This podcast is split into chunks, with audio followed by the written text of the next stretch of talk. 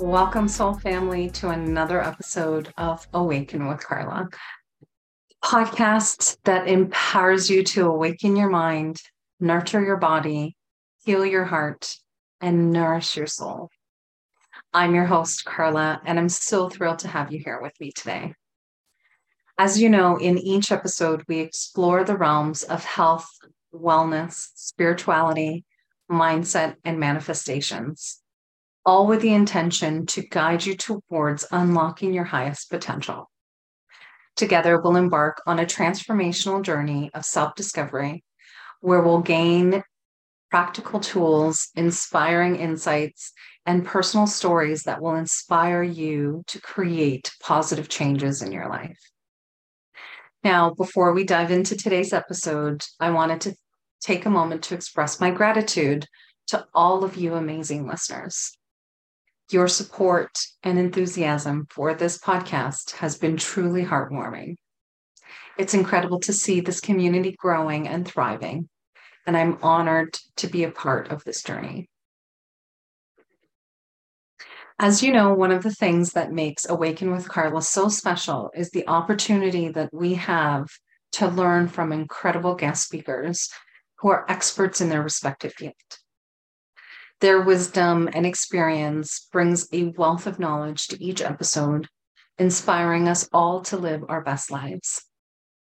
So, without further ado, let's get started with today's episode. And I'm delighted to introduce our guest speaker, Liz Keats. Liz is a certified international life purpose and spirituality coach. She lives in the beautiful East Sussex in England. She's a lifelong learner, mindfulness teacher, sound healer, and world traveler who loves Mama Nature. Liz loves to help women to own their power and live purposeful, soul-led lives. I had the privilege to dive deep into this fascinating conversation with Liz, and I hope that you find this information as insightful as I have. In this episode, we're going to explore what it means to go from a life shock to having a life shift. Liz shares her unique perspective, her own personal story, as well as some practical tools that can help you to transform your life in profound ways, especially if you're going through a major life shift. Whether you're seeking guidance on physical health, emotional well-being, spiritual awakening, or aligning your mindset for success, you're in the right place. Our intention is to provide you with the tools and inspiration you need to create a life filled with abundance, purpose, and meaning. So get ready to ignite your curiosity, expand your consciousness, and awaken the extraordinary that lies within you.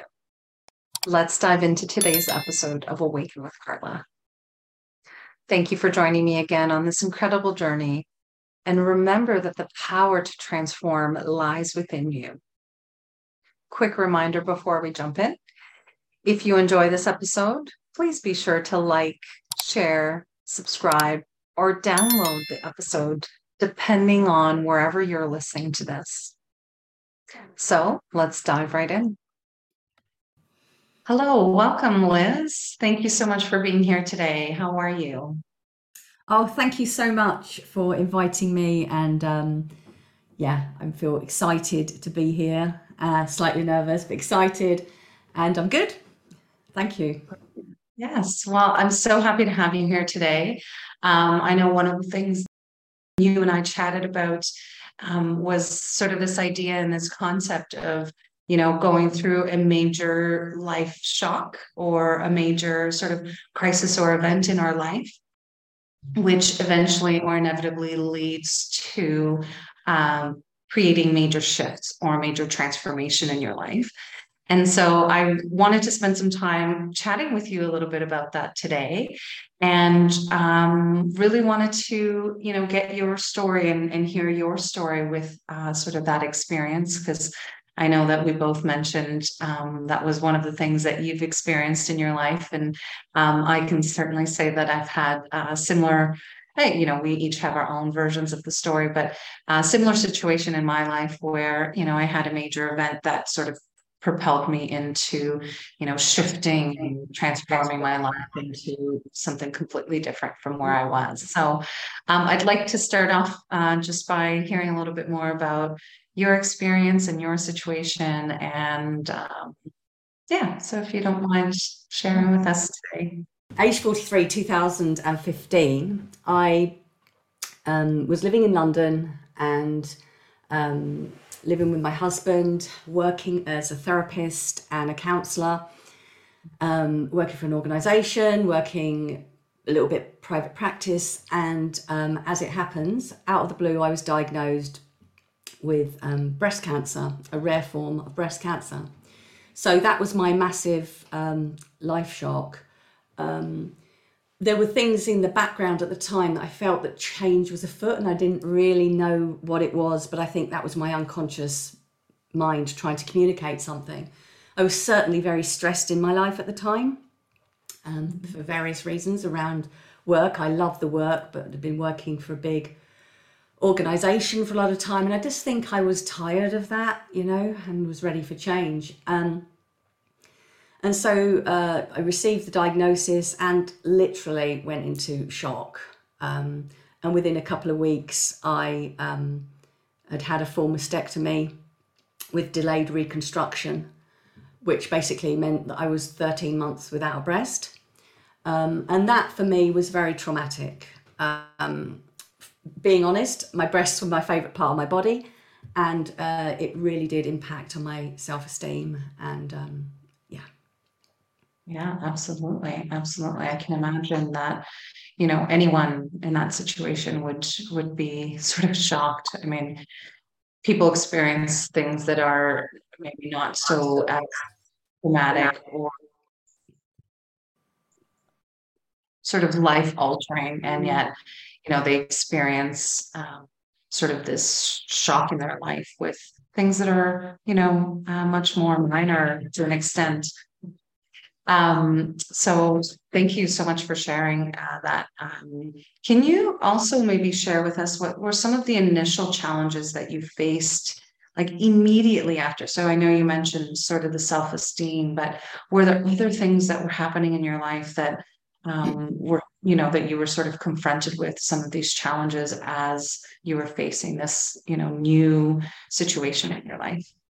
Yeah, um, I was, like I said, working for a, a, um, a big organization. There was huge amounts of change going on. I was really actually very stressed and not living the most healthy lifestyle. Um, I think that I was, you know, maybe overindulging in different ways, and yeah, I just feel like my stress levels were really high. And um, there was a lot going on in other areas of my life. Um, unless you want me to go into them, I, I won't, but um, I, I'm happily married, so that was all very supportive, but my actual um, other factors in my life were quite stressful. And so that was the lead up. There was a lot of stress going on. And like I say, this kind of premise of thinking, I felt that there was something there that I couldn't quite get to. And then of course the diagnosis came. So I don't know if that answers your question, but one thing I would add is when I received the diagnosis, having no um, breast cancer in my family that I'm aware of, even somewhat extended, I was, and being a rare, unusual type of breast cancer, I was just kind of floored. Um, and so that was the initial, just like coming to terms with it, like just being hit. It was literally a whole embodied trauma. It just felt so traumatizing. And I, I remember that I'd kind of wake up and just the first thing that would come to my mind is I have cancer. And that was really, took me a while to kind of digest it, shall we say. Right, right. So what were some of the things that maybe you did to help you start working through that denial, that um, Um, lack of acceptance of what was maybe showing up in your life? Like, what were some of the things that helped you to start accepting and to start looking at the challenge you were being faced with in a, in a new way or in a different way? Yeah. Um, I think some of the things that I, that really helped me, um, and I think with most people, when you have that initial big shock and surgeries, and then within sixteen months, I'd had five surgeries. One was a major surgery that you, you know, it's that kind of stop starting. So I then was, you know, finding ways to keep myself calm. I had been meditating in the past, um, and meditation became a big thing for me that was really important. Um, so I couldn't do, initially I was a, unable to do my the longer meditations because it just felt too confronting. So it, I'd say like mindfulness of body and breath, uh, three step or three minute um, breathing spaces. So that became part of my my practice. And also um, nature was huge for me. I lived in London, but I actually lived next to uh, part of the um, remainder of the ancient woodland of London. And it makes me actually feel even emotional saying it now, because it was an absolute lifesaver for me. Um, when I wasn't recovering from surgeries, I'd go on long walks and just spend time walking, because I really found that movement really helped, being in nature. It was kind of summer, it was a pretty good summer as I remember it. And so that just connecting and just sitting and just looking at the microcosm of nature and the macrocosm. Yes. Gardening, my support network. Um, you know, there were certain people who were really there for me. Um, so, you know, that was really where I started um, in the process. And I was able to more kind of become more embodied in it, if you know what I mean. And then I can say more, if you like, about the, you know, other steps around that, you know, as time, you know, the weeks went on, um, then I was opened up to more different things that I was able to access and make use of. So um, initially those were things such as different healing modalities um, to uh, release trauma in the body. Um, I actually um, went back into therapy, Um, which I don't think is that uncommon after a little while, just to help me to kind of, you know, have a space for that and not feel like I was overburdening other people, or just having somebody there in that professional capacity was massive for me. And then, um, I don't know whether to say this at this point, but, and as time went on, it was just different things at different times. Um, yeah. Right. So Um, I, I love how you mentioned, you know, uh, exploring different different alternative healing modalities. Um, how you mentioned something that helped, possibly helped with uh, dealing with trauma in the body. What can you tell us a little bit more about that? Yeah, um, I, I did a lot of kind of like hands-on healing, like Reiki, that type of, you know. Yes. Um, I, I, I went to um, sacred sites. Uh, it's been a big thing for me, visiting and grounding in sacred sites. So just to stay a little bit with the healing modalities, some of that was like E M D R. Um, I uh, also had, um, like I say, different forms. I had like angelic healing or Reiki healing. And um, I think I just got, well, I don't think, I know, I was just led at different points, not all at once, you know. Right. And, um, you know, retreats. I'm trying to think of any. Oh, craniosacral was really, really useful as well. Can you tell me a little bit more about that? I'm not, I'm not sure that I know too much about. Yeah, it's a very subtle movement where they, um, they work with the tides of, of your body, where they, where she held my head, and I, I don't even understand fully how it works, but it's subtle movement in the person's hand and attention and energy. And I, you could feel trauma leaving the body at different points. Um, unspiraling, sometimes have images that would uh, arise um, that were relevant to, you know, at the time. That also happened for me with things like Reiki and other types yeah. of um, healing. Um, I also, I think a, a big part also was becoming educated around, you know, supplements and you know, alternative uh, therapies. Um, I worked with um, alternative people uh, that use diet and supplementation and things like that. um, yeah. colonics, you know, all the nice things. That's, no, I thank you for sharing. That's really been something that I, I say that we have in common with our journey, is that, you know, it, it was so important for me to find that healing and find, um, you know, a place where my my health was sort of back in, in, in balance or in alignment. And so like you, I experimented and tried all kinds of different healing modalities and really had to learn how to eat properly and put the right nutrients in my body. And, you know, we, we think that we're eating properly when we, you know, have our typical meals, as long as you're not eating fast food every day and you're cooking at home, you think that, you know, you're eating well. But in fact, when we actually look at some of the things that we do eat, a lot of that stuff is, is actually not good for our body. And so it really does taking learning so much about your mindset, your emotions, your physical well-being in order to bring true healing into balance. Yeah. And that, that's something that I teach, you know, my students, is that um, if we're looking for true health or true wellness or, um, you know, overcoming our mental or emotional sort of blocks, then we need to bring all of those areas into perfect harmony, really, into, into perfect balance. I completely agree. I think that it's the holis- holistic aspect, isn't it? It's mind, body, soul. And for me, it was very much about, you know, getting grounded, contacting, getting in contact with nature, you know, getting that place first and then moving forward from that. Having the different healing modalities, I'm sure some more will spring to mind. I did have a lot, but not all at once. And, um, you know, also um, the spiritual aspect, you know, going in, on the inner journey. And I think trauma release, however that is expressed for the individual, is absolutely key. I know not, not all life shocks are obviously ill health, but I do know that, you know, I would say all, if not most, life shocks involve, you know, an assault on the, the nervous system. And so it's so important for us to take care of ourselves holistically within that, the spiritual, emotional, yeah. Agree, agree.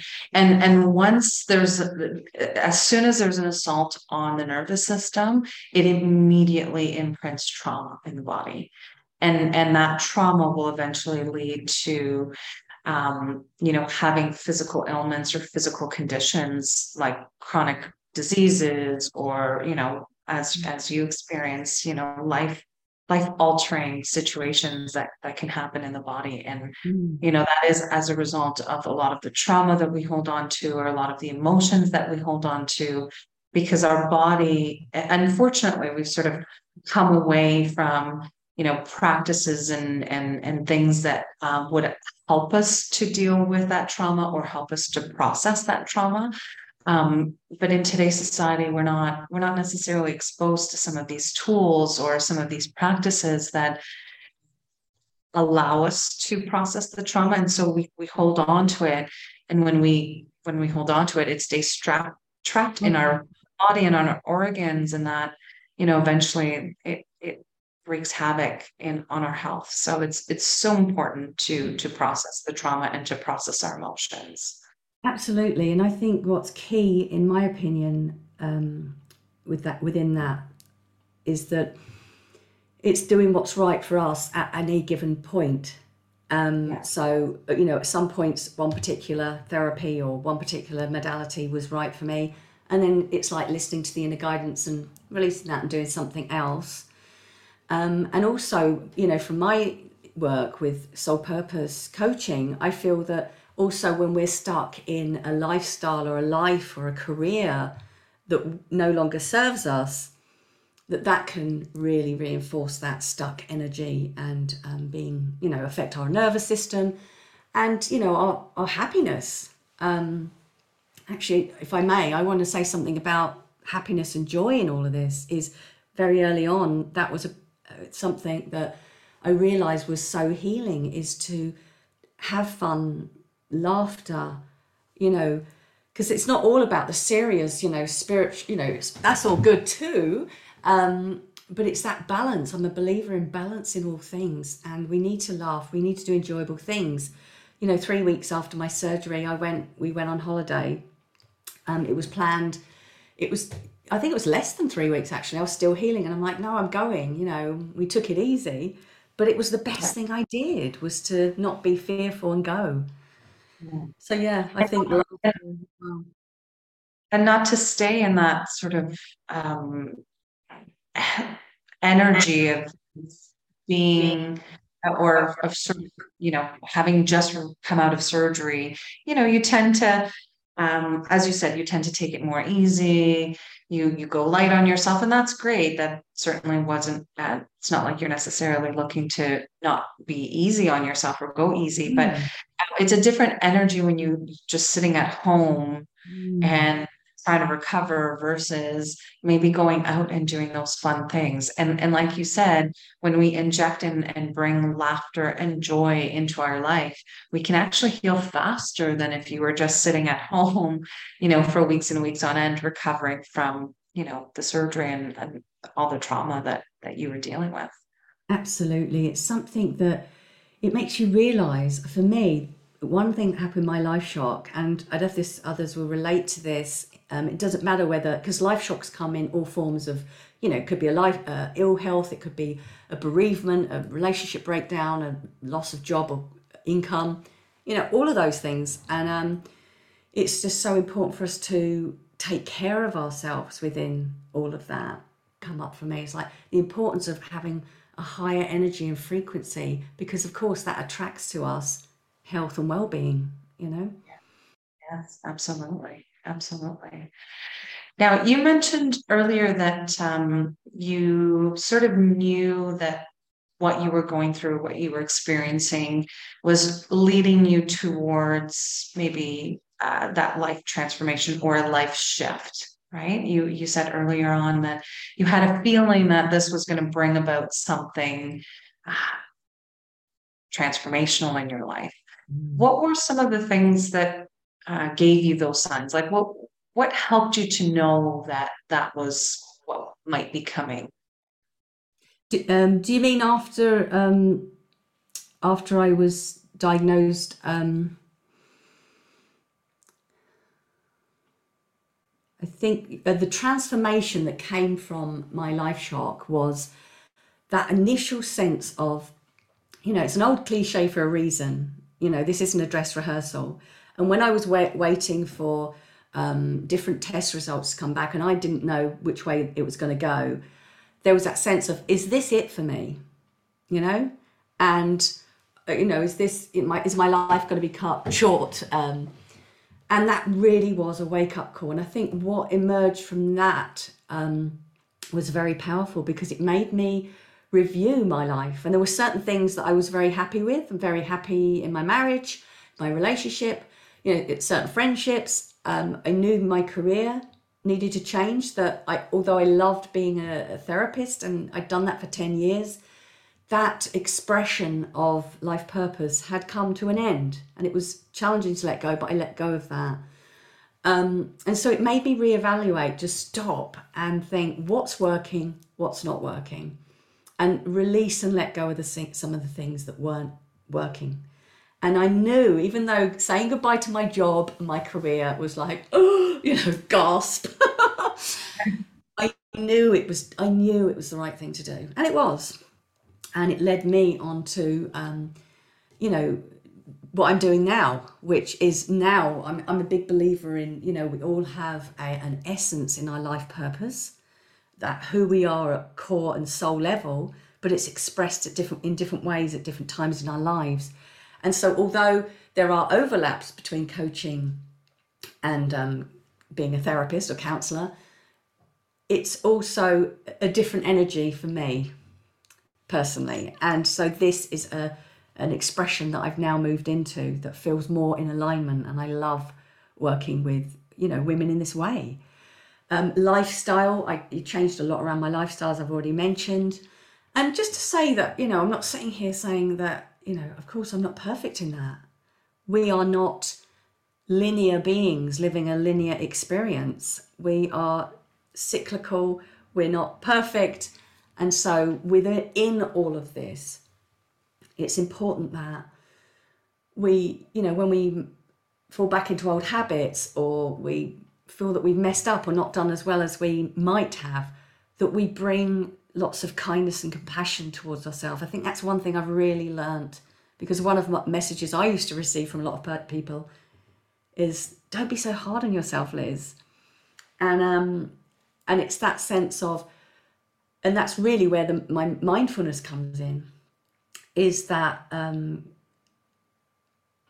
is that sense of the mindful attitudes. I don't know if you've heard of those kind of mindful attitudes. I've, you know, later on, as you know, I've got my, um, you know, meditation and workbook that I'm, uh, you know, making available.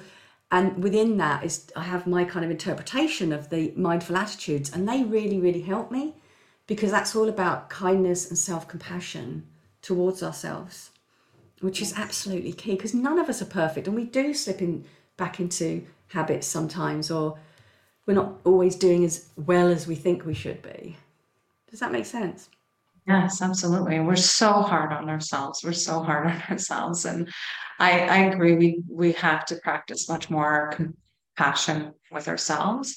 And I think once we start there, then it becomes so much easier to offer compassion to others. Oh, God. But we are our own worst critics. And when we're constantly criticizing ourselves, it makes it so much easier for us to see the faults and cast judgment on others, right? But, you know, as you mentioned, when we start to practice compassion with ourselves, then that we can extend that to others. And I think that could be, you know, a starting point for creating massive change in our world.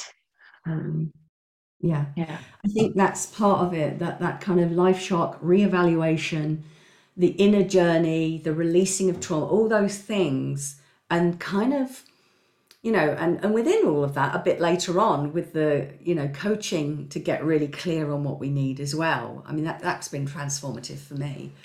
Um, I think that's been one of the biggest wake up calls, and not, not wake up calls, it's been one of the, the biggest things, is like making me stop, have the inner journey, really listening. And now when I, when I feel like I'm doing too much, I just think nothing's worth my health. And I will literally stop myself and say, okay, does this really need to be done today or in this moment? Or, and, you know, I'll actually give myself a talking to, so to speak. Um, much better than I used to. Absolutely. That's, that's wonderful. Yeah. I mean, we all, we all need to do that. We all need to, you know, pause and reflect inwards and go on that um, sort of journey where we can be honest with ourselves and ask ourselves these really like hard questions, like, like you mentioned, and just say, is this really necessary?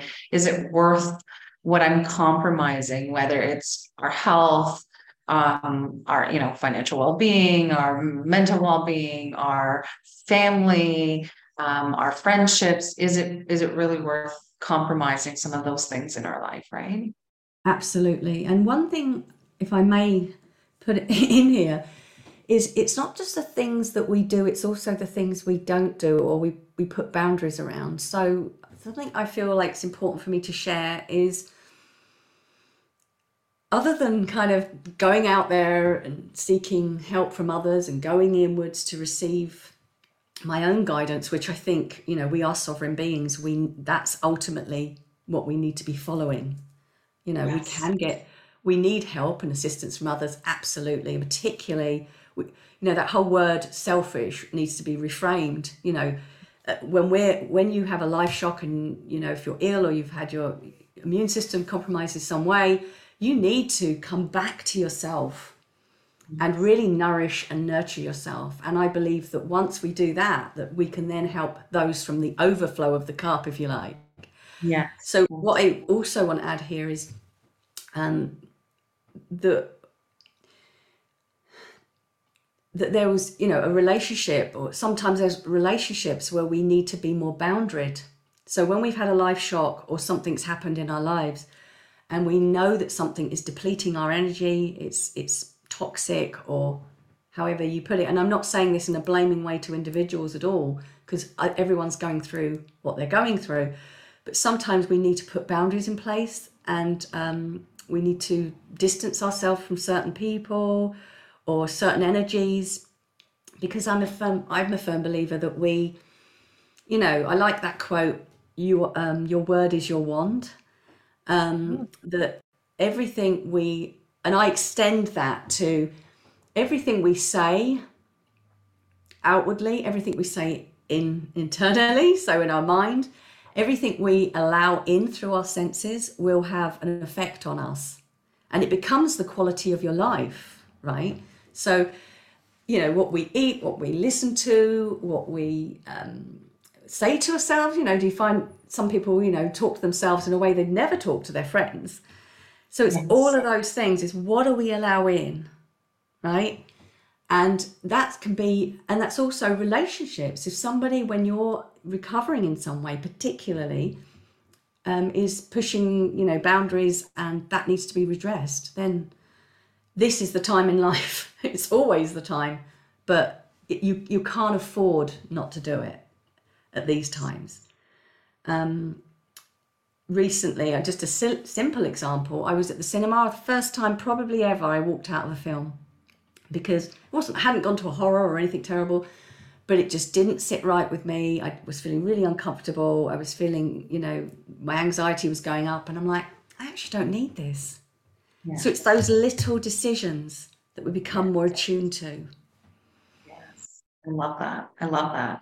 Um, and it's it's important to, for us to really get to that point where we can set those boundaries, we really need to go in on that inward journey and, and understand what our priorities, what are our values, what are, what are our beliefs, so that when we are faced with these situations, we can set those boundaries, right? Because had you not, had you not taken the time to really discover what is important to you, then, you know, we would be, con- we would continue to just truck along and allow all of this stimulation from the outside world sort of into our realm, and it, ultimately it affects us, and we we don't always realize that. But you know, what we listen to, as you said, what we watch, what we eat, what we consume in any way, whether it's physical or it's, you know, our attention, it has an impact on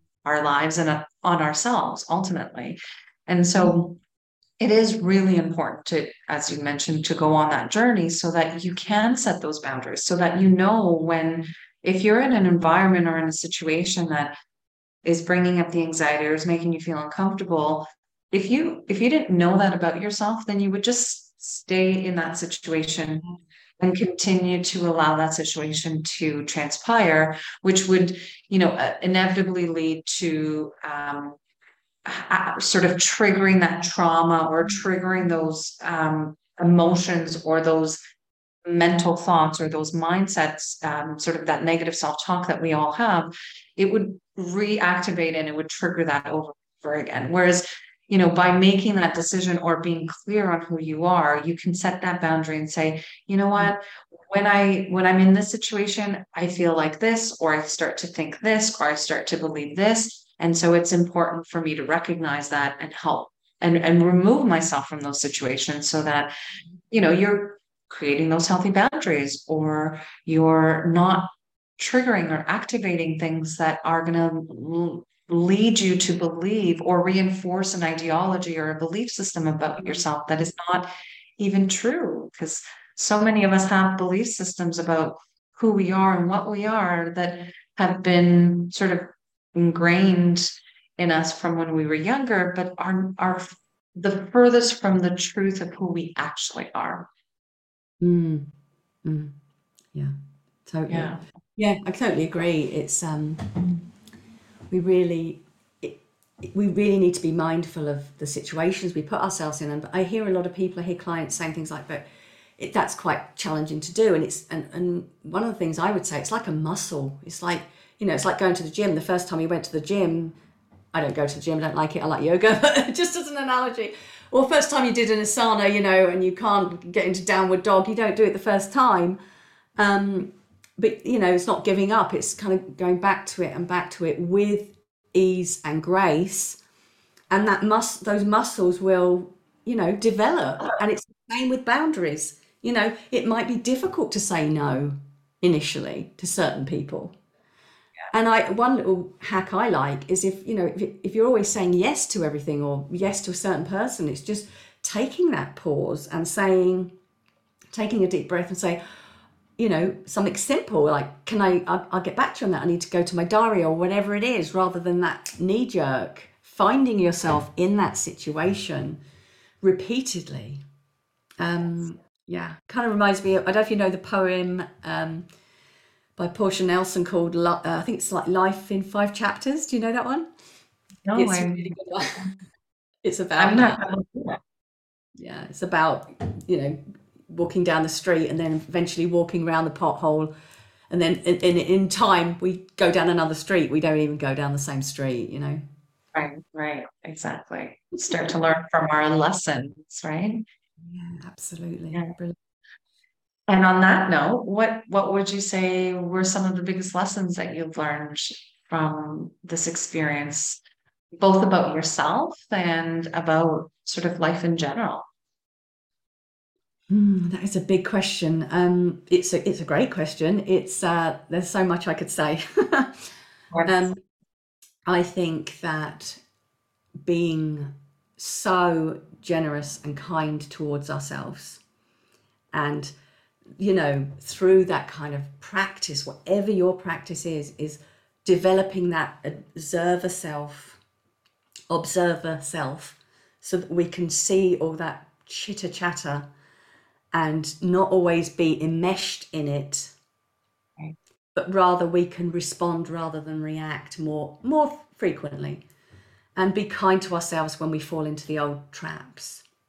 Um, so, I might just mix this all into one actually, but it's kind of that sense that we're stronger than we ever believe we are. We're more powerful, that we are sovereign beings, and that what is, in my opinion, the most important thing is, yes, listen to advice and go outward and get all the helping, helping or the help, the coaching, the therapy, whatever you need. But ultimately it comes back to you. Developing that relationship with yourself so that you can trust your your yourself, and knowing, I know this is quite a long answer, but also knowing that, okay, sometimes we receive a download from the universe and some we make big leaps and bounds and jumps, and that's wonderful. But more often than not, it's it's the little steps, the little decisions we take every day, um, that lead us in that, that right direction. Um, yeah, I've said some of the other stuff, I think, along the way, but. Oh, I, I love that. Thank you for sharing. Um, you did mention um, that, you know, it's, it's about going on that inward journey, and, and, and you might have answered some of this or, or shared some of this along the way, but Um, what are some things or some practices or tools that someone can use to go on that inward journey so that they can begin to trust themselves? Because that is one of the things that people struggle most with, um, is, you know, maintaining or, or having a practice or something that allows them to go inwards, but that builds the trust. Yeah, it cut out a little bit there. I didn't hear the last bit. Sorry. Oh, sorry. To and build. That to build that trust. Yeah.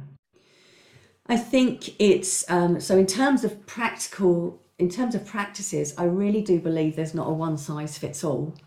And so it's finding something that you enjoy, that fits with your values, that, that just sits right with you. And if it's something like meditation, not thinking that we have to sit in, I know, the lotus pose for hours on end, you know, um, you may get to that point, you may not, but it's, it's, you know, just doing bite-sized pieces, particularly when you're coming out of a life shock, because often it can be challenging to go too deeply and too quickly. Um, so it's like, and playing with that edge, you know, so if you're doing a meditation, starting with the shorter meditations and building up, and knowing that if anything arises that's challenging, that we can just we can move away with it, we can work with the edge of that, You know what I mean? And always using our breath. We have everything in our body that we need. We have our breath, we have our feet to put on the ground, to ground. You have your breath, you have your body. I use, one of the things I didn't mention, I can't believe it because I'm a sound, I'm a sound healer as well, is sound. I use sound every day. I use tuning forks. So it's just, it's a ritual, you know, having an altar. I, I have an altar that I, I dress regularly. Um, the cycles of the moon, sometimes not. It's doing, it's that sounds like a lot, but you don't have to do them all at once. So it's kind of having that space, that physical space and that inner space. I'm trying to think if there's anything else. So yeah, I think my main message there is finding like a practice. It could be a meditation, it could be yoga, it could be walking in nature. I mean, that was massive for me. That is a spiritual practice, actually. You know, I connect with the divine through nature. That's a big part. Getting your hands in soil, you know.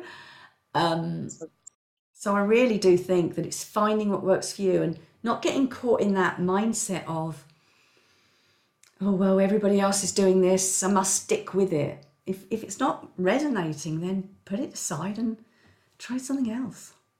Does that kind yeah. of answer what yeah. yeah. Absolutely. I love that.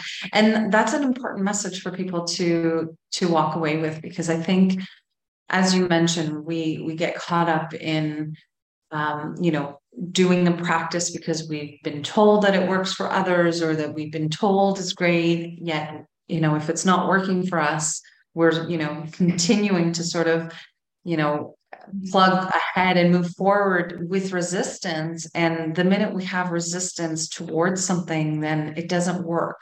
It needs to come with a free flow energy. It needs to be able to move through us and feel easy and feel like, you know, it's something that we enjoy doing. And so if, you know, we're, we're practicing something that feels like we're resisting it, then it's important to just move on to something else, find something else that resonates more with who we are. Yeah. I mean, if that continued, if everything we try is kind of like that, then we might want to take regroup and think, hang on, what's happening here? Yeah, but, exactly. Um, you know, um, it might just be, um, you know, an avoidance because, you know, there might be an unconscious kind of sense of, oh, I'm concerned of what will arise or, you know, so it's just kind of keeping those things in check. You know, and, and also, as I think I said this earlier, but it's like what works now and this month, you might do it for a while. It, that might be released in something new. You practice something new, something different. Yes, yes. But the important part is having that time and space for yourself to go inwards, to just pause, to, you know, take a few moments from the chaos of life and just, you know, get connected to your breath, get connected to, uh, you know, nature, as you said. And that was one of the things for me that, and, and still continues to be one of the practices or, or tools that I leverage is just going on a long walk in nature and, you know, just taking in that fresh air and just, you know, really connecting to the sounds and, and everything that's in my surroundings rather than sort of tuning out and being, you know, forced into this sort of three D dense energy that, you know, we all experience um, on on this earth, right? It's yeah. it's very dense energy, and we have to find ways to um, connect with, you know, higher frequencies. And nature is is a great a great resource. Yeah, I love that, and I think. I think what you touched upon something really important, which I think is, yes, we can have our daily practices or rituals or altars or, you know, oracle cards, whatever is our thing. But it's knowing that throughout the day, just taking, you know, just putting your hand on your heart and taking a few deeper breaths while your feet are firmly on the ground as many times through the day. Or when you walk out in nature, just looking up at the sky and taking a few deep breaths and just taking it all in, you know, making our lives a practice rather than this segmentation, yes. you know, um, exactly. I think that's so important. And we, and I do find that beautiful and, and the grand design really of, of who we are, which is part of the oneness. And I think that's so important to, you know, acknowledge that behind all of the noise of our, you know, some of our fixed mindsets and all the rest of it, behind all of that is the stillness, and that is who we truly are. And we're part of that one, part of that oneness and part of the whole. And we are divine beings. And as you've said about, you know, s- stepping out of the program, you know, we need to step out of that, you know, the program that we all find ourselves in. Um, all the advertising, all the noise around us that makes us not feel good enough. How, how much of that are we letting in? Turn it off.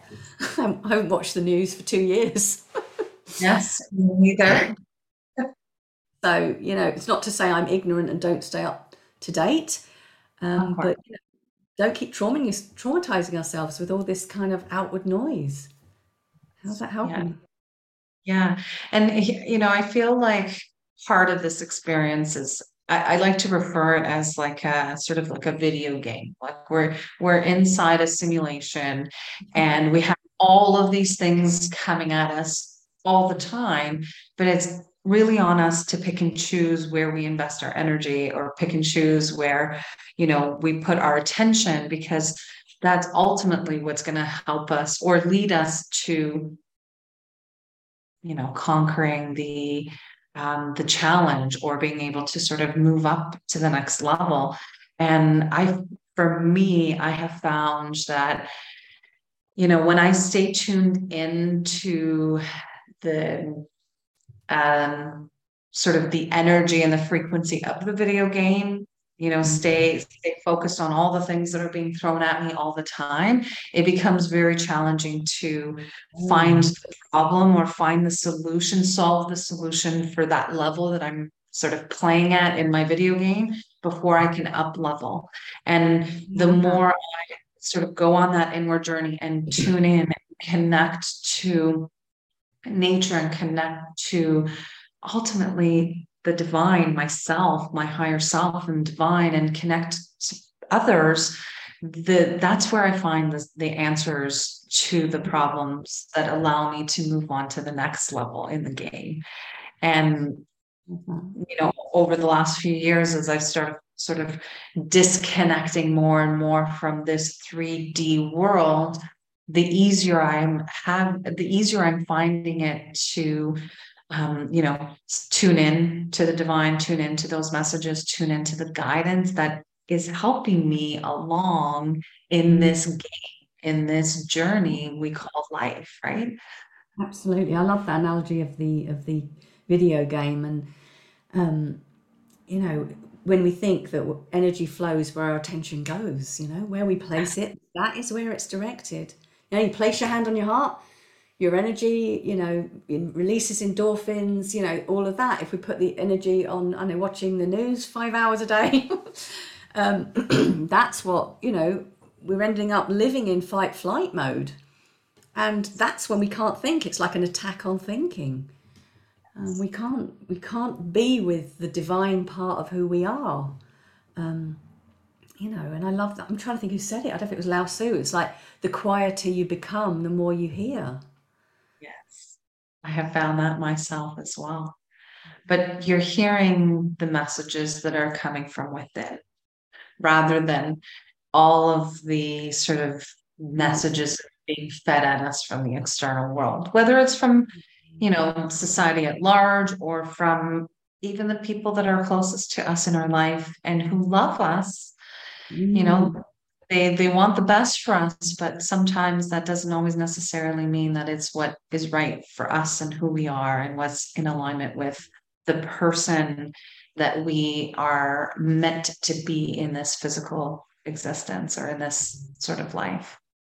Absolutely. And well, as you were saying that, just remind me, you know, I mean, my a big part of my message is meant for more, you know, that yeah. we about owning our power and our sovereignty. Um, and I think that's a big thing I got from this awakening, because ultimately that's what happened, is I had a spiritual awakening. It's taken me a while to say that, but I had a spiritual awakening from my, um, uh, that was part of the transformation. And um, we need that, um, you know, to, to kind of more connect more fully, like you say, to our higher self. Yes. So many of us go through spiritual awakening and don't um, feel comfortable, I would say, or um, yeah, we have we have these ideas of what a spiritual awakening is, and so many of us feel like what we've gone through isn't a spiritual awakening because it doesn't look um, like your typical spiritual awakening, like everything was done with like grace and ease, and you know, you're this perfect being that um, you know, is always one hundred percent, you know, vibrating at a high frequency, or always one hundred percent feeling grounded. Like the reality is that that's what a spiritual awakening is all about, is going through the ups and downs and the roller coasters of that journey. And it doesn't have to look perfect all the time, or it doesn't have to look like, you know, you've gone off and you've become, you know, a monk or a Buddhist and you're meditating all day, every day for your, you know, your whole entire life.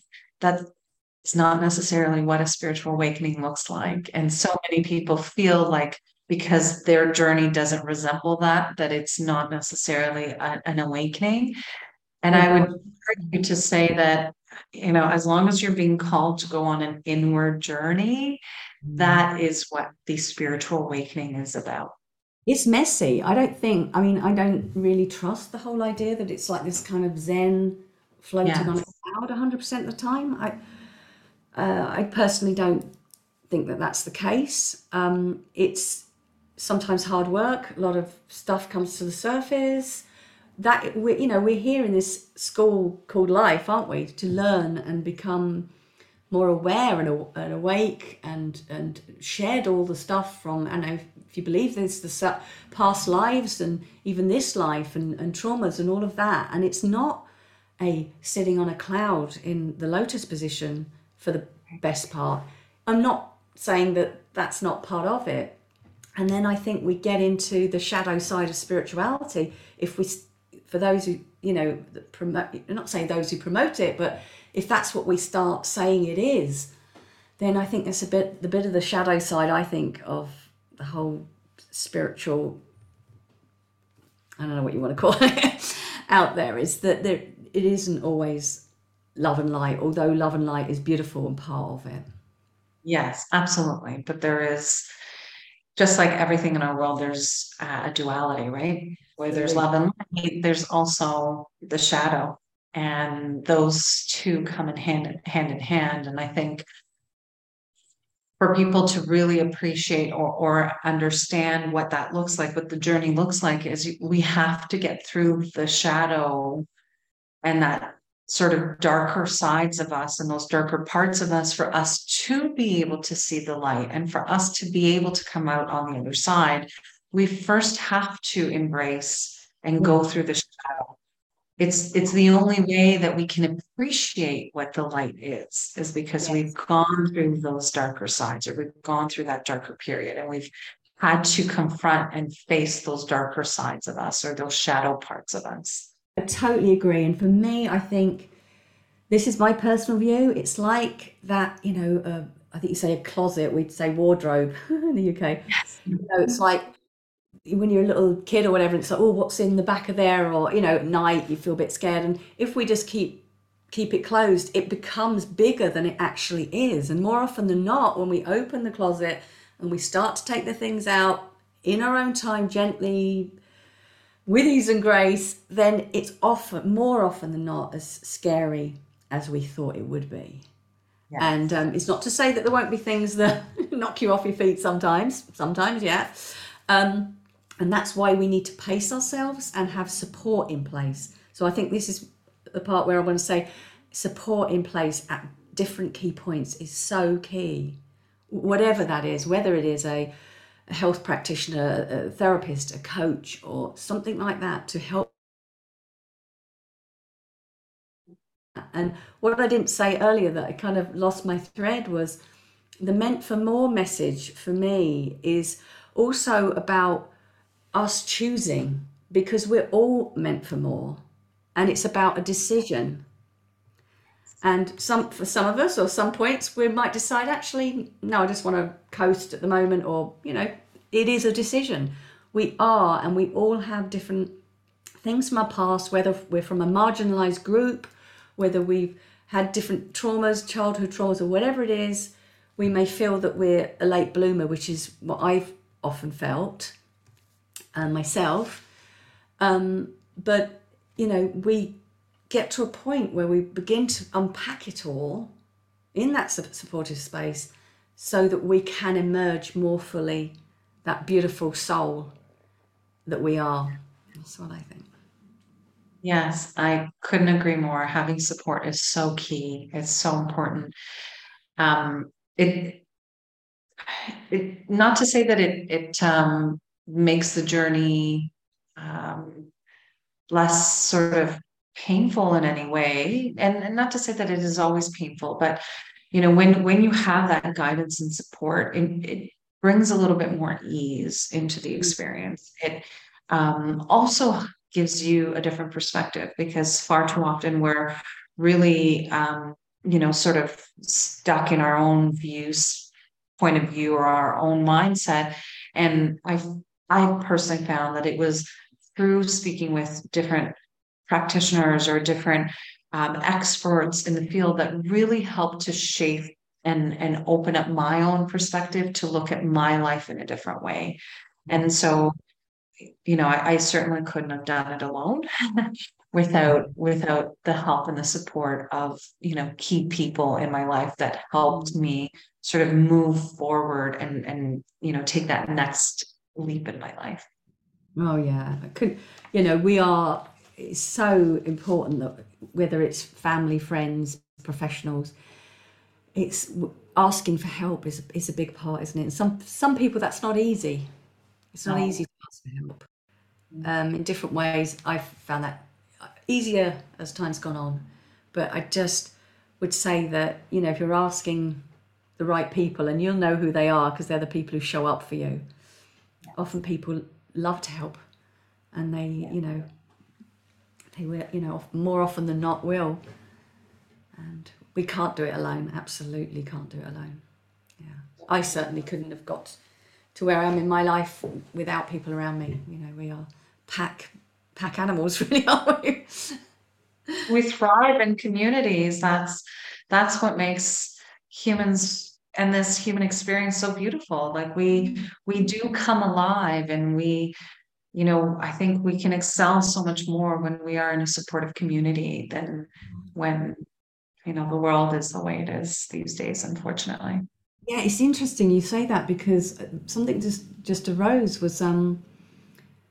For me, uh, I meant to say earlier, is that whole thing that of a life shock is that we can have our own individual life shocks, but there are collective life shocks. And we, twenty twenty, um, say no more,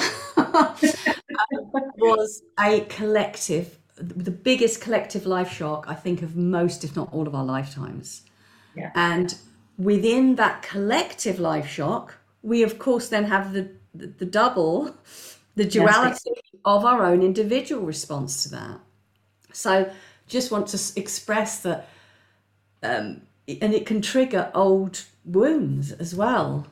And I think for me, there's certainly uh, in twenty twenty that I, uh, that it kind of brought up stuff for me that, and that came back in a different way, if that makes sense. Because sometimes we deal with things, don't we? You think, okay, that's done, done and dusted.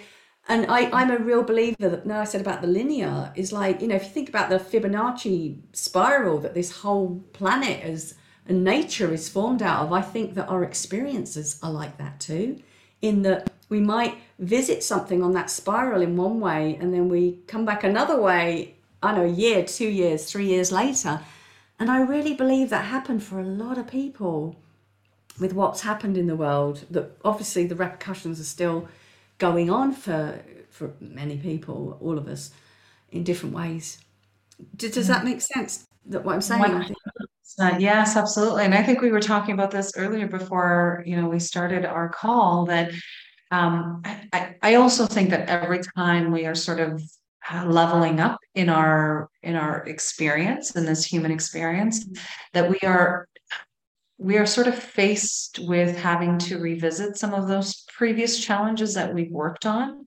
And I think that's part of the lesson in, in, in just sort of confirming or affirming that we've healed, we've healed past that experience and that we are truly ready to take the next level.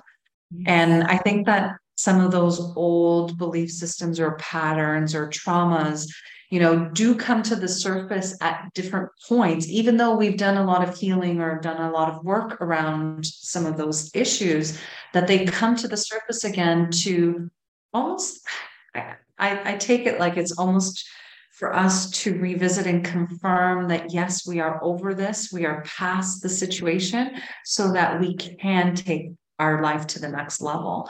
And I feel like, you know, two thousand twenty was an opportunity for many, um, but I think that we go through this at different points in our life over and over again. And I think it's just, uh, you know, sort of the divine, the creator, God, just checking in with us to say, you know, you're ready. Are you ready to level up? Are you ready to take the next step? If you're ready, then let's look at this first and make sure that this isn't, you know, triggering them again or... So absolutely, and it's like that. I, I love that what you're saying there, because it's like that leveling up, and when we revisit it, it's it's on a, it depends how you see it, it's like a, a deepening of it. Yes, we learned that lesson, yes, we work through that, but there's, it tends to be more stuff there, right? And I just, yeah. And how I see it also is some of this stuff is challenging to work through, of course, but the rewards are so great when we're we're lightened and we see clearer. Um I know my relationships are deeper and deepening, and and I often feel that if we don't face these things, that it's, we're left with the unlived life, and that is not a place where we, it's actually made me feel quite moved by that sense of the unlived life. We might think we're protecting ourselves by staying small and, you know, not going there, but actually we don't just stay stagnant, do we? We, if we don't look at stuff, it actually compounds.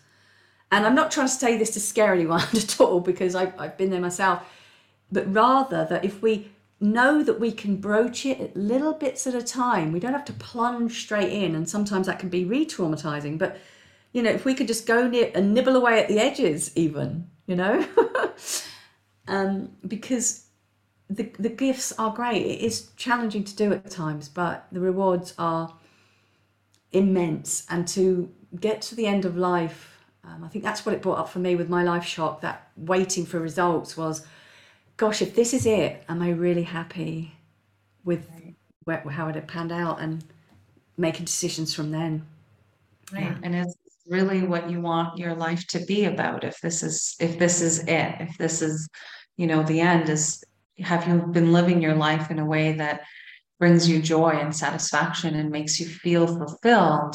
And, and, you know, that you, you can say, if this is your time, or if this is that moment that you are, you can reflect back and say, you know, I lived a good life, or I made an impact, or, you know, I changed people's lives. If that's the case, you know, great. But if, if, if that's not how you can look back on your life, then maybe that's the sign that life needs to change for you. Oh, oh, can I share something? It's not to do with this life shock I've just had, but it just feels really poignant for me right now. And that is, when we make, sometimes we make that leap and it feels scary, but we know that it's the right thing to do.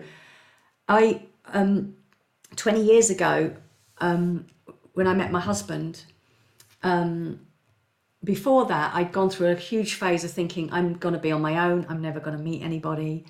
And, um, you know, I just didn't, this is quite a few years ago now, right? So things have changed, but I felt quite unlovable and all of that. And all of that. and and by making a leap, um, I actually left a um, religion that I belonged to. I won't go into that now, it's just time. But... Um, And by doing that, I felt, gosh, isolated and whatever. And, it, and a couple of months later, I actually met my husband, who, and we've been together and, you know, all the things that we're really happy together. And, you know, of course, we've had our challenges. I'm not painting the perfect picture, but we, uh, are really happy together. And I think that was one another point in my life was where you take a calculated risk, is that that the universe will pay that back, you know.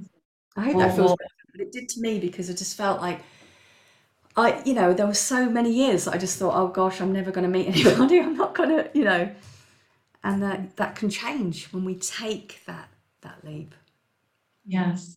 And I think, you know, what what we don't realize and what we're not taught is that everything we want in life and out of life, and even more, because I think sometimes we can't conceptualize or visualize how grand and abundant and beautiful this life can be, because, you know, we always see so much um, devastation and, you know, war and poverty. And we see so much negativity on the news on a regular basis that we don't have full appreciation for how grand and beautiful this life can actually be.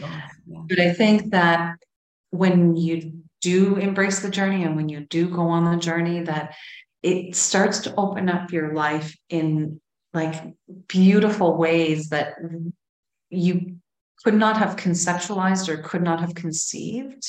Mm. But it it takes going, it takes sort of going on that journey and being brave enough to face those challenges along the journey, because the the, the reality is that there are going to be challenges that are that we're going to face, but those challenges are meant to help us grow and evolve and keep going forward. And if we're committed to that process and committed to the journey, then, you know, as we sort of mentioned already, like what comes out of it on the other side of it is so beautiful that we can't even really conceptualize what it can be. We think we have ideas. We think we have, uh, you know, these hopes and dreams of what it can be, but we don't truly know what it is until you've embarked on the journey and, and made the commitment to continue on the journey despite the challenges and despite the, the things that come up along the way.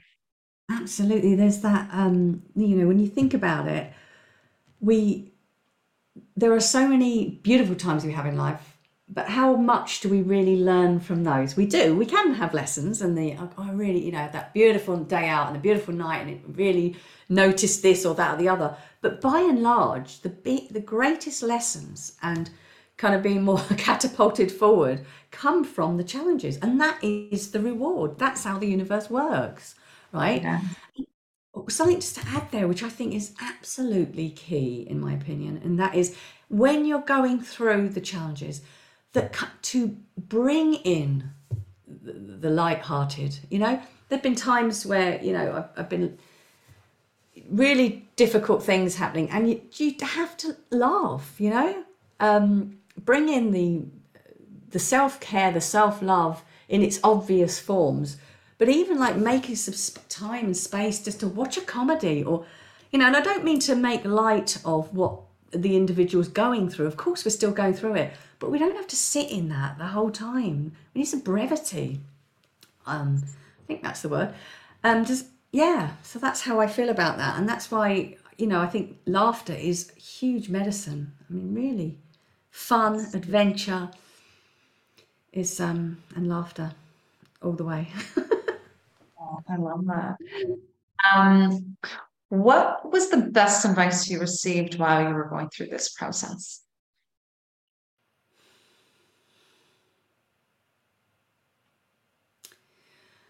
There's a few things that spring to mind, and I mentioned a couple of them.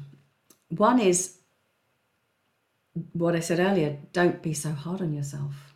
Be loving and generous. Treat yourself like you would a a new little puppy or a child, you know, particularly when you're going through a traumatic time or a challenging time. That's one. And then I'm a, I'm a big lover of mind, a lot of what I classify as mindful poetry. And um, and I've got a lot of insights from that. Um, one of my favorites is Always We Hope by Lao Tzu, um, which is on about the inner journey, not going out, but going in. And um, Go In and In by Dana Folds, who's a yoga teacher. But um, So it's interesting where advice comes from. It can sometimes come from, you get a repeated comment that people are observing about you in a loving way, such as, be kinder to yourself, Liz, or whoever you are. And also through the arts and through nature. And I think nature, just looking out my window now, and it's not quite come out yet, but there's a magnolia tree out over there, a massive one. And it's that sense that even in the winter, we look out, that we're coming out of winter, we've kind of, we've had in bulk, we're going more towards spring. And it looks as if not a lot's going on out there, you know, the leaves are, haven't, most of them haven't come back yet, and there's buds on the, you know, little buds, but there's a lot going on underground, you know, and it's, it's getting all the energy into bursts forth. And I think one of my greatest lessons uh, and teachers has been that whole cyclical nature piece, where we ca- we can't always be in that up, creative, abundant place of the bloom of the rose or the bloom of the magnolia. But that's not to say that all the other seasons, they have their merit too, and we will come back to that blooming magnolia tree again. Yeah, that's so important. I love that. Yeah, thank you. That's I, I you know, that's something that I've been learning myself through this journey, is that everything is cyclical, and to expect that, you know, we're always going to be happy, or we're always going to be sad, or we're always going to be in whatever state we're going to be in, is not realistic. And we have to understand that, you know, as life sort of ebbs and flows, we do too with our emotions and our, our sort of well-being, not our well-being, but our, our sort of mental state of being, is that we go through those ebbs and flows ourselves. And we have to allow sort of space for when we are in that ebb, and we need to sort of go inward, um, to reflect, to grow, to learn, so that when it's time to be in the flow again, that we are coming at it from a different perspective, or we're coming at it from, you know, with a, a new lesson learned, or, um, you know, being at a sort of higher level of consciousness, or whatever the case may be. But we do need to go through the, the, sort of the cyclical part of this human experience, because it it's not just found in nature, it's found in ourselves as well. Oh, yeah, yeah, and we are nature. I mean, that's how, when I say nature, I'm saying yes, our, every. I'm thinking actually of the kind of hermetic principles, which is how I see the governance of this universe, right? So, you know, you mentioned the polarities, and which is is one of them, right? And then as above, so below; as within, so without. You know, all those principles, um, and, you know, the whole cause and effect, all of that. And I think, and this is a big mindfulness part, is, is if we always expect things to be different, which is our tendency as humans, we will always be dissatisfied. And it's about that sense of acceptance, that being in the moment, being open to the moment, being present, not for a future reward or a past anxiety, but if we can just live in this present moment, which is all we actually have. Yes. And not wishing it to be different, which isn't always easy, right? Right, right. But that is where life is experienced. Yes. Yeah. Yes, I love that. Um, well, what, what would be sort of your advice for someone who might be going through, you know, a bit of a life shock, or a major sort of uh, transformation in their life? What what little piece of advice that you might have that can help them navigate the process and sort of come out on the other side? Yeah. Okay. I think there are stages that I've kind of said along the way. Um, just some little bits are, it's always coming back to yourself. Getting grounded is the first thing I would say to anyone, however you see that. Just coming back to yourself. Using the body, using the breath, using nature, using the tools, um, also your community. And, um, you know, we're not an island. That, you know, it's a cliche for a reason. You know, we need help from other people. Um, and that you are a sovereign being. And after you, whatever you're going through, is coming back to yourself. For me, it's always that. You can, you know, help people to, people can help you to get there through questioning and all the rest of it, but you are a sovereign sovereign being. You're a beautiful soul, each of us are, um, and just, yeah, just coming back to that and being as generous and kind and compassionate towards ourselves as we possibly can in those, I'm talking to those early days. Right. And, and one thing that I didn't touch upon, which I think is important, is shame. I actually was surprised that when I had my, mis- my mastectomy, I felt really shameful.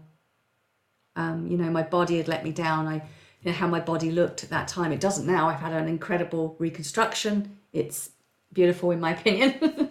um, but the reason I'm saying that is that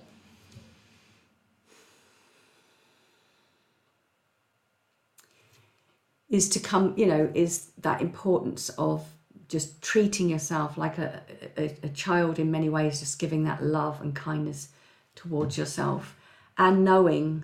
I mean, I just mentioned about the reconstruction and I just wondered, why did I say that? And now I remember why. Is because, to use this as an analogy, when I had my mastectomy, I was absolutely mortified. I was forty-three, I had a big scar across my chest, that was it. I know it's a bit brutal, but that was the reality. And I know a lot of women go through that and a lot worse, yet that was my experience.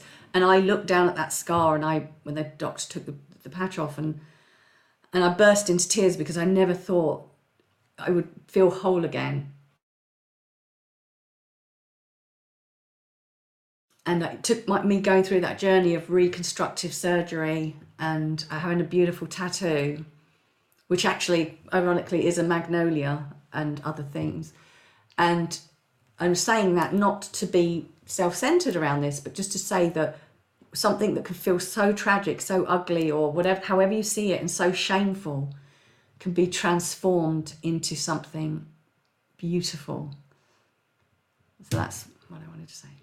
Thank you for sharing that. that um, I, and I think we sort of touched upon that earlier, but it is, again, those darkest moments that can bring about the beauty in our life. And, you know, thank you for sharing that story. I know it's um, not always easy to, to be so vulnerable about our experiences, but I do think it's important that we share these stories with, you know, people, because so many other women or men are going through their own form of their life shocks. And it's so important that they can see that, you know, because when we're in the thick of it, when we're sort of in the beginning part of it, we we feel like life is hopeless. We feel like we're never going to be able to get out of the situation. But it's so important, you know, for people like yourself to share these stories, because it does give people hope, and it gives people, um, it can help people to see themselves in the experience and to know that, you know, if it was possible for someone like yourself to overcome it, then there's, it gives them a little bit of a glimpse of hope that it's possible for themselves as well. And that's why I think it's so important, you know, to share these stories and, and to, you know, be honest about the experience and what you went through.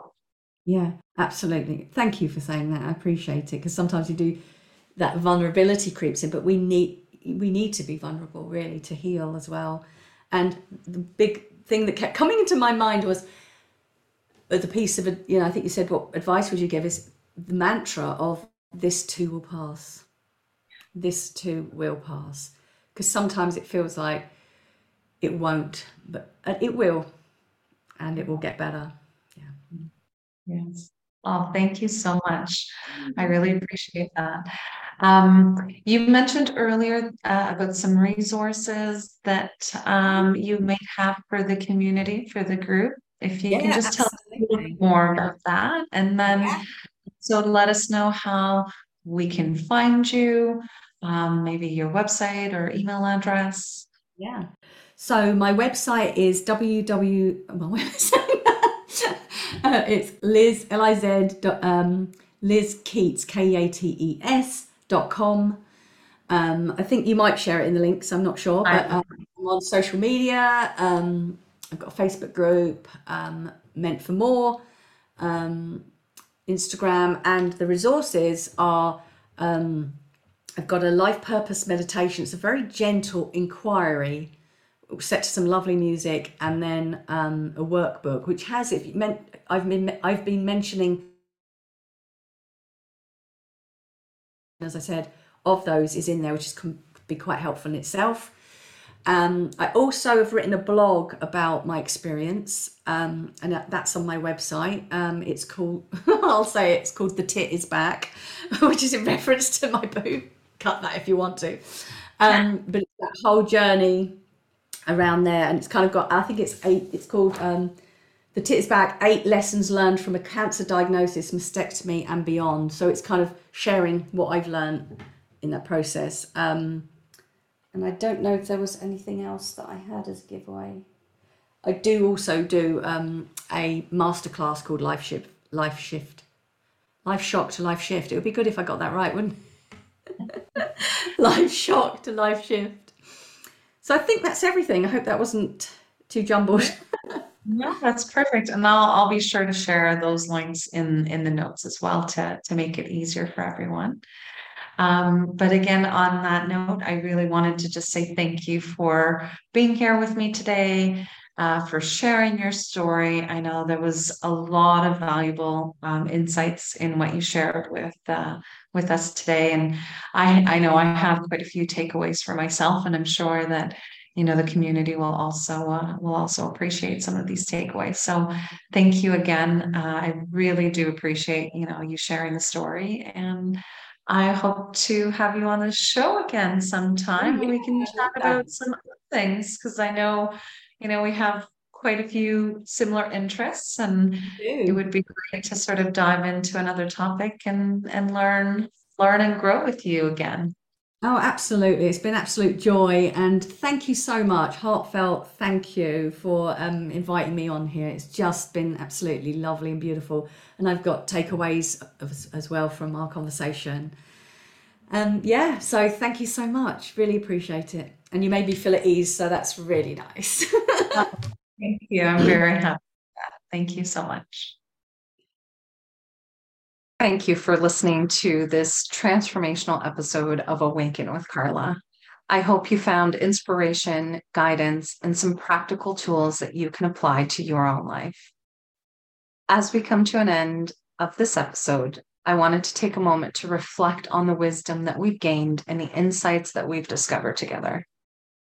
Remember that transformation is a journey, and it takes consistency, effort, and dedication to create the lasting changes. Here are my key takeaways from my conversation with Liz. First and most importantly, and this is something that I struggle with um, even till today, and something that I'm learning and constantly uh, trying to improve on, is not to be so hard on ourselves. We go through many ups and downs in life, and so many times we are our own worst critics, that we make our situations worse just by simply how we treat ourselves and how we interact with ourselves.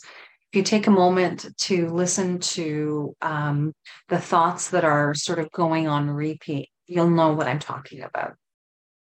And so one of the things that I took away from this conversation is that I'm not alone in this experience or this journey. It's so many of us that are going through these major life shifts, we are often so hard on ourselves, and we need others to remind us that it's okay to not be so difficult, or it's okay to not be so hard on ourselves.